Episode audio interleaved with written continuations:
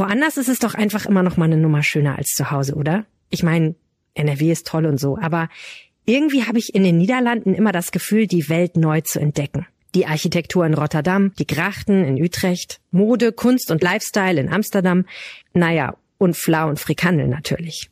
Ich habe jetzt richtig Reiselust. Ihr auch? Mit der Bahn kommt ihr schnell und sicher in die Niederlande. Tickets gibt's schon ab 18,90 Euro.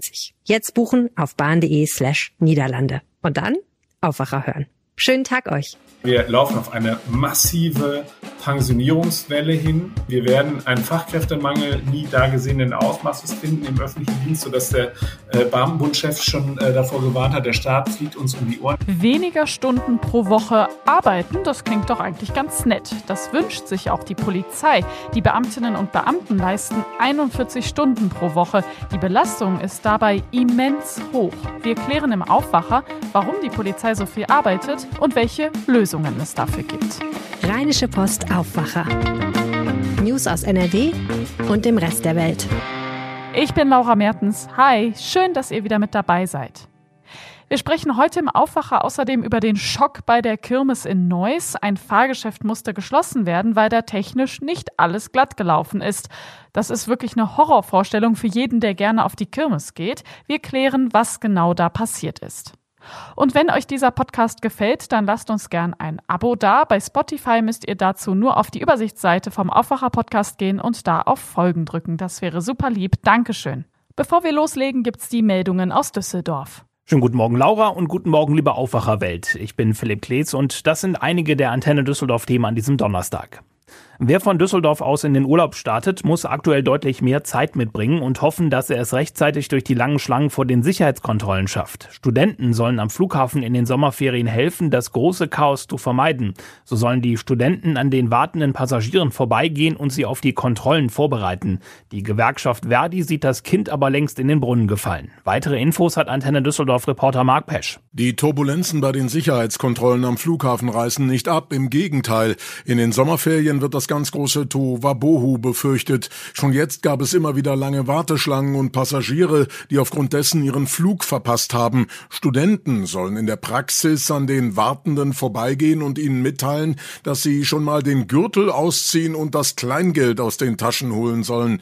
Die Gewerkschaft Verdi glaubt nicht, dass das den Durchbruch bringt. Im Gegenteil, das sei Flickschusterei, mehr nicht. Der Tourismus in Düsseldorf erholt sich nur langsam. Große Veranstaltungen wie der Japantag oder die Jazz Rally hatten zuletzt wieder viele Besucherinnen und Besucher nach Düsseldorf gebracht. Insgesamt läuft das Gastgewerbe aber noch nicht so gut wie vor der Corona-Pandemie, hat eine Antenne Düsseldorf-Recherche ergeben.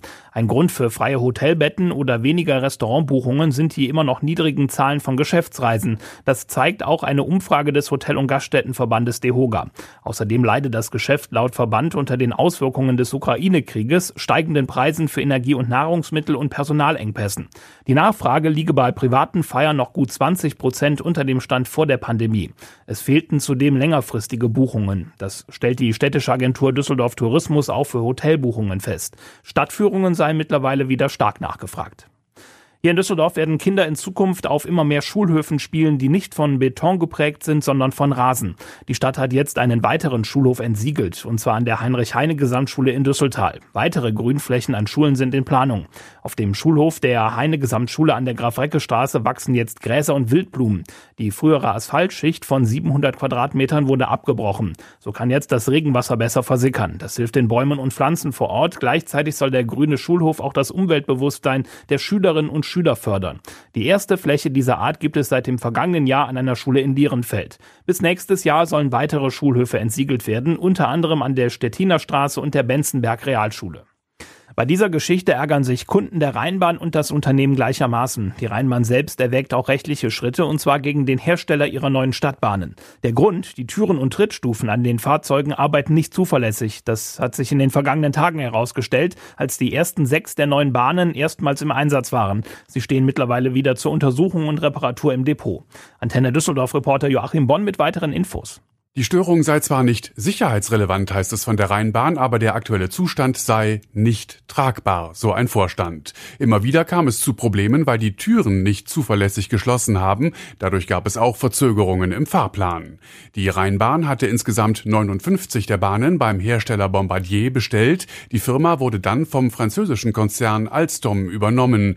Deren Sprecher entschuldigte sich jetzt für die überraschenden Störungen. Man arbeite jetzt mit Hochdruck an der Lösung, damit die Bahnen wieder in Betrieb gehen können. Nach drei Wochen geht heute das Stadtradeln zu Ende. Ein Wettbewerb, der mehr Menschen dazu bewegen soll, Strecken mit dem Fahrrad zurückzulegen. Bei diesem Wettbewerb treten Städte und Gemeinden in Deutschland gegeneinander an und auch hier in Düsseldorf gibt es eine eigene Wertung für Teams, die teilnehmen. Wer mitmacht, trägt jeden gefahrenen Radkilometer ein und bringt so sein Team weiter nach vorne. Auch Antenne Düsseldorf war in diesem Jahr wieder mit einem eigenen Team am Start. Mit dabei Hörerinnen und Hörer, aber auch Mitarbeiterinnen und Mitarbeiter von Antenne Düsseldorf. 583 Teams sind hier bei uns an den Start gegangen in der Stadt. Wir liegen aktuell auf einem hervorragenden sechsten Platz, dank eurer Hilfe.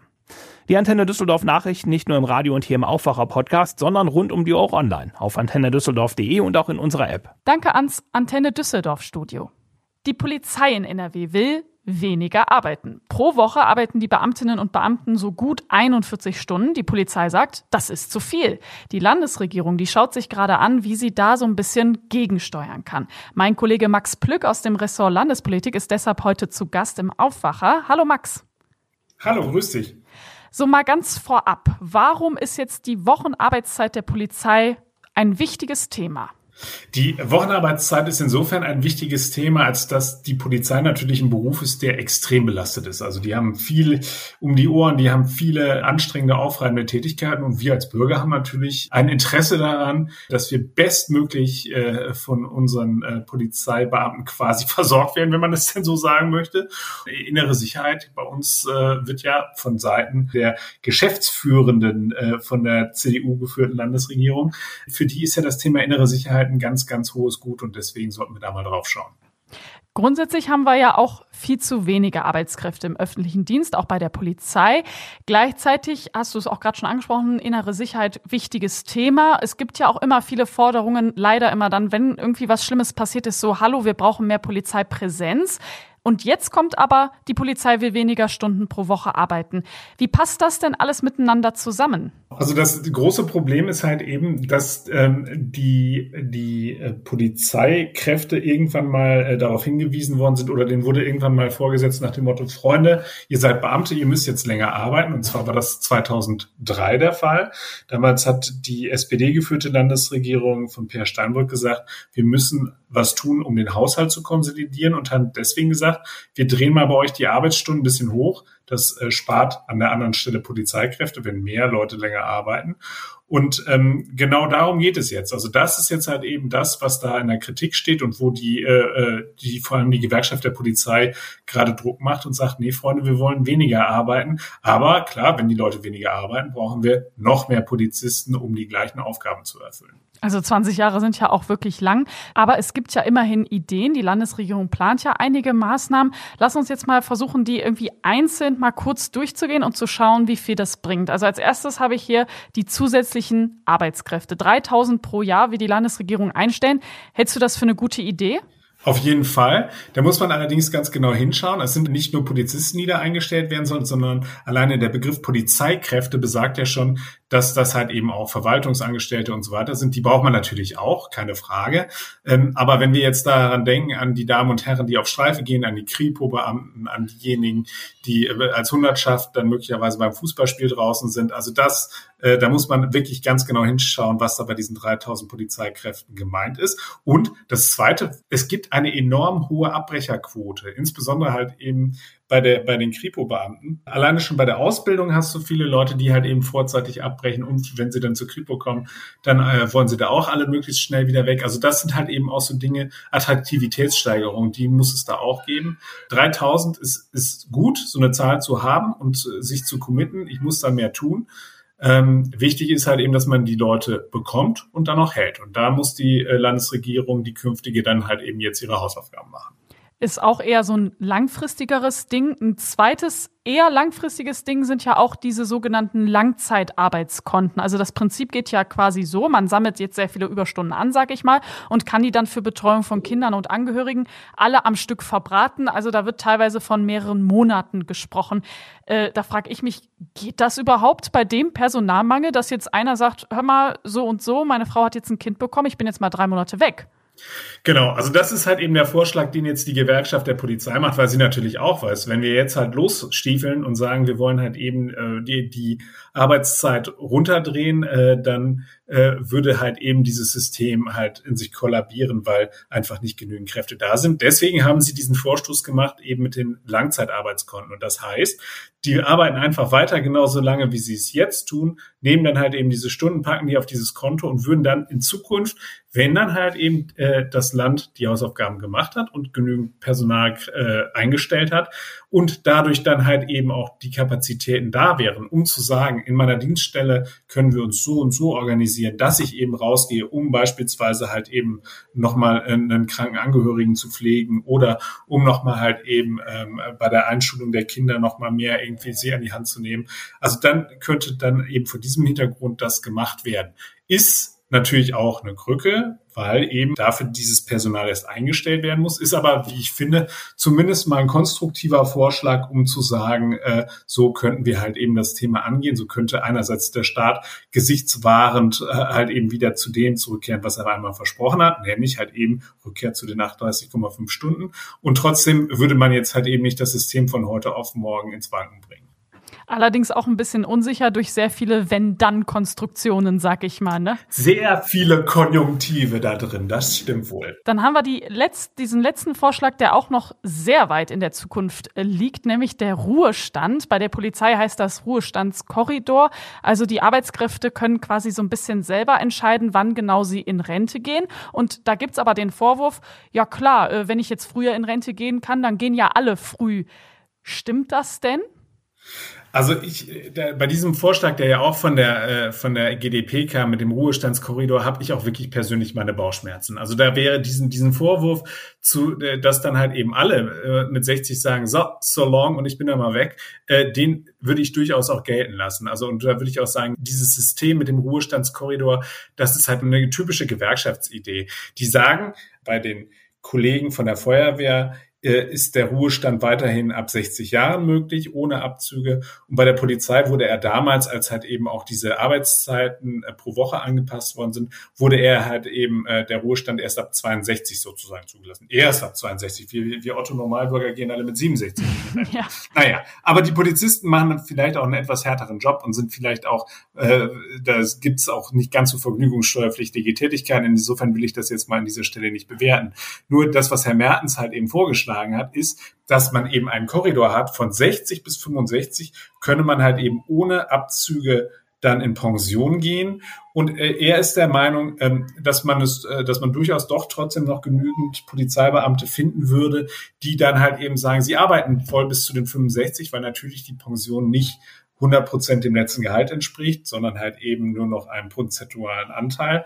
Aber da würde ich mal ein Fragezeichen dran machen. Also wenn ich halt eben mit einer trotzdem noch staatlichen Pension mit 60 ohne Abzüge in Rente gehen äh, werde, warum sollte ich noch äh, fünf Jahre länger arbeiten, wenn ich nicht auch schön irgendwie mein Lebensabend, der ja auch immer etwas länger wird, äh, dann genießen kann? Max, jetzt haben wir ganz viel über das Problem gesprochen und ich finde auch, ich bin jetzt noch nicht so ganz happy, sage ich mal. Also du sagst es ja gerade zum Schluss, an manchen Sachen ist irgendwie noch ein Fragezeichen dran. Wie geht es denn jetzt weiter für die Polizei? Also vieles wird jetzt davon abhängen, wie die künftigen Koalitionäre sich da committen.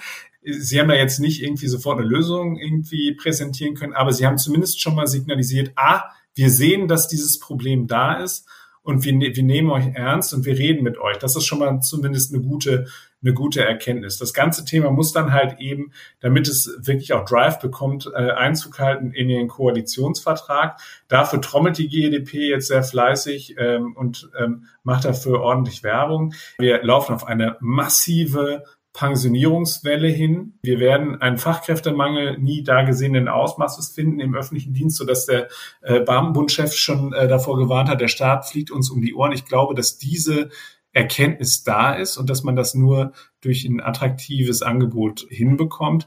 Und da gehört dann eben auch dazu, dass ich ähm, Arbeitszeiten anbiete, die halt einerseits ursprünglich mal versprochen waren und die halt eben das auch für die Leute attraktiv macht, in diesen Beruf überhaupt zu wechseln. Die Polizei in NRW will ihre Wochenstunden verringern. Bisher leisten die Mitarbeitenden rund 41 Stunden pro Woche. Es ist eine riesige Belastung, unter anderem auch einfach wegen der Themen, mit denen sich die Beamten und Beamtinnen da beschäftigen. Gewalt, Mord, Missbrauch. Die Landesregierung sucht jetzt nach einer Lösung dafür. Die Infos dazu hatte mein Kollege Max Plück. Danke dir, Max. Sehr, sehr gerne. Tschüss. Und vom Thema Arbeit kommen wir zum Thema Freizeit. Wir haben Kirmessaison im Rheinland. Aber dabei war auch ein großer Schock in Neuss. Ein Fahrgeschäft auf der Kirmes ist jetzt geschlossen worden. Simon Janssen aus unserer Neusser Lokalredaktion was ist denn da genau passiert? Es geht um das Fahrgeschäft äh, Commander, das aus 20 Gondeln besteht und ein richtiger Kirmesklassiker ist hier in Neuss. Es war am vorletzten Kirmestag. Äh, es war eigentlich eine Fahrt wie äh, jede andere. Aber plötzlich hat sich dann mitten während der Fahrt ein Fußteil gelöst von einer Gondel und das ist dann mitten im Innenraum äh, gelandet und zum Glück nicht in der Menschenmenge und äh, daraufhin wurde die Fahrt dann auch automatisch gestoppt und das äh, Fahrgeschäft wurde stillgelegt. In einer Gondel saßen ja auch zwei Kinder. Du hast mit der Mutter gesprochen. Die hat das ja alles gesehen. Genau, die Mutter bzw. die ganze Familie äh, hat das von außen mitbekommen. Es existiert auch ein äh, Clip auf dem äh, Medium TikTok, wo man auch äh, Schreie hört. Und da ist ja zufälligerweise hat man äh, oder hat eine, eine, eine Passantin ausgerechnet diese Fahrt gefilmt. Und äh, dann hört man ja einen lauten Knall das wird dann vermutlich das äh, Fußteil gewesen sein, das sich gelöst hat. Und daraufhin äh, sieht man auch, wie die äh, Gondeln stoppen und man hört dann auch äh, laute Schreie. Verletzt wurde dabei ja zum Glück niemand, aber der Schock, der sitzt ja jetzt tief, oder? Ja, absolut. Die Mutter hat gesagt, dass das wohl das Schlimmste ist, dieser Schockzustand. Man muss sich da vorstellen, es ist immer so eine unterschwellige Angst beim Kirmesbesuch. Das macht natürlich auch den Reiz aus, so ein bisschen die, ne, die, die Lust am Risiko, die Lust am Adrenalin. Aber dass dann sowas tatsächlich passiert, damit äh, rechnet, rechnet man ja absolut nicht. Äh, sie hat auch gesagt, dass die, dass ihre beiden Töchter noch unter Kopfschmerzen, unter Nackenschmerzen äh, sowie unter einem äh, Taubheitsgefühl in den Beinen noch leiden. Also ganz, ganz äh, spurlos vorbei ist das an denen tatsächlich nicht gegangen, weshalb die Mutter sich jetzt auch dazu entschlossen hat, rechtliche Schritte zu prüfen, sowohl gegen den TÜV als auch gegen den verantwortlichen Schausteller. Was sagt denn eigentlich der Betreiber dazu? Also ähm, das ist eine erfahrene Schaustellerfamilie tatsächlich. Ähm, der hat auch mit uns äh, gesprochen. Sascha Hanstein heißt der. Er kann sich das aktuell nicht erklären. Sofort wurde die Gondel äh, abgeholt, abtransportiert, um zu untersuchen, was denn da schiefgelaufen ist. Im Gespräch mit unserer Redaktion hat er gesagt, dass es sich wohl um einen Materialfehler handelt. Das heißt, das Material war wohl zu schwach und hat sich dann aus unerklärlichen Gründen äh, gelöst. Er weiß nicht, woran es liegt. Es herrscht tatsächlich großes Rätselraten, weil er hat auch gesagt, dass äh, solche solche Fahrgeschäfte ja weltweit 20 Mal existieren und von so einem untypischen Fehler hat er tatsächlich noch nie gehört. Hinzu kommt, dass das ein Teil ist, das ja gar nicht schwer belastet ist während der Fahrt, sondern da werden lediglich die Füße drauf abgestellt und das war's. Was jetzt folgt, ist, dass äh, jede einzelne Gondel hinsichtlich dieses möglichen Fehlers überprüft wird, bevor der Commander jetzt wieder zum Einsatz kommt. Als Kirmesbesucherin habe ich ja auch so ein großes Vertrauen dann in die Fahrgeschäfte. Die Schaustellerinnen und Schausteller sind ja auch super gewissenhaft und die Fahrgeschäfte werden ja überprüft. Das hat der Herr Hanstein mir auch erklärt. Natürlich werden die äh, Geräte äh, abgenommen, beziehungsweise die Fahrgeschäfte werden, werden abgenommen. Da wird aber natürlich nicht jede einzelne Schraube überprüft. Das ist ja einfach nicht stemmbar. Ausgerechnet dieser, äh, dieses Fahrgeschäft, der Commander wurde zuletzt im April vom TÜV offiziell abgenommen, also noch ganz, ganz frisch. Das macht das Rätselraten, warum es dazu jetzt kommen konnte, natürlich nicht kleiner. Also der Aufbau des Fahrgeschäftes wurde durch Mitarbeiter des Bauordnungsamtes überwacht und ne, neben dem gültigen TÜV-Zertifikat wurde dabei auch das äh, Prüfbuch inspiziert passiert, ähm, das für solche Fahrgeschäfte halt vonnöten ist. Also da äh, von, von Behördenseite äh, wurde, glaube ich, dann alles, äh, alles eingehalten, ja. Danke Simon Janssen aus unserer Lokalredaktion in Neuss. Und diese Meldungen werden heute wichtig für euch. Ab 2035 gibt es keine neuen Verbrennerautos mehr. Das hat das EU-Parlament am Abend beschlossen. Jetzt muss es sich mit den EU-Staaten noch darüber abstimmen. Deutschland hat sich schon dafür ausgesprochen. Wie ist die Lage an Nordrhein-Westfalens Schulen? Das zeigt das deutschlandweite Schulbarometer. Die Robert Bosch Stiftung führt dazu Umfragen unter den Lehrkräften durch. Themen sind die Pandemie, aber auch die Geflüchteten aus der Ukraine. Und zum Schluss schauen wir auf das Wetter. Heute meist stark bewölkt mit Regenschauern, teilweise auch Gewitter. Dazu 16 bis maximal 20 Grad.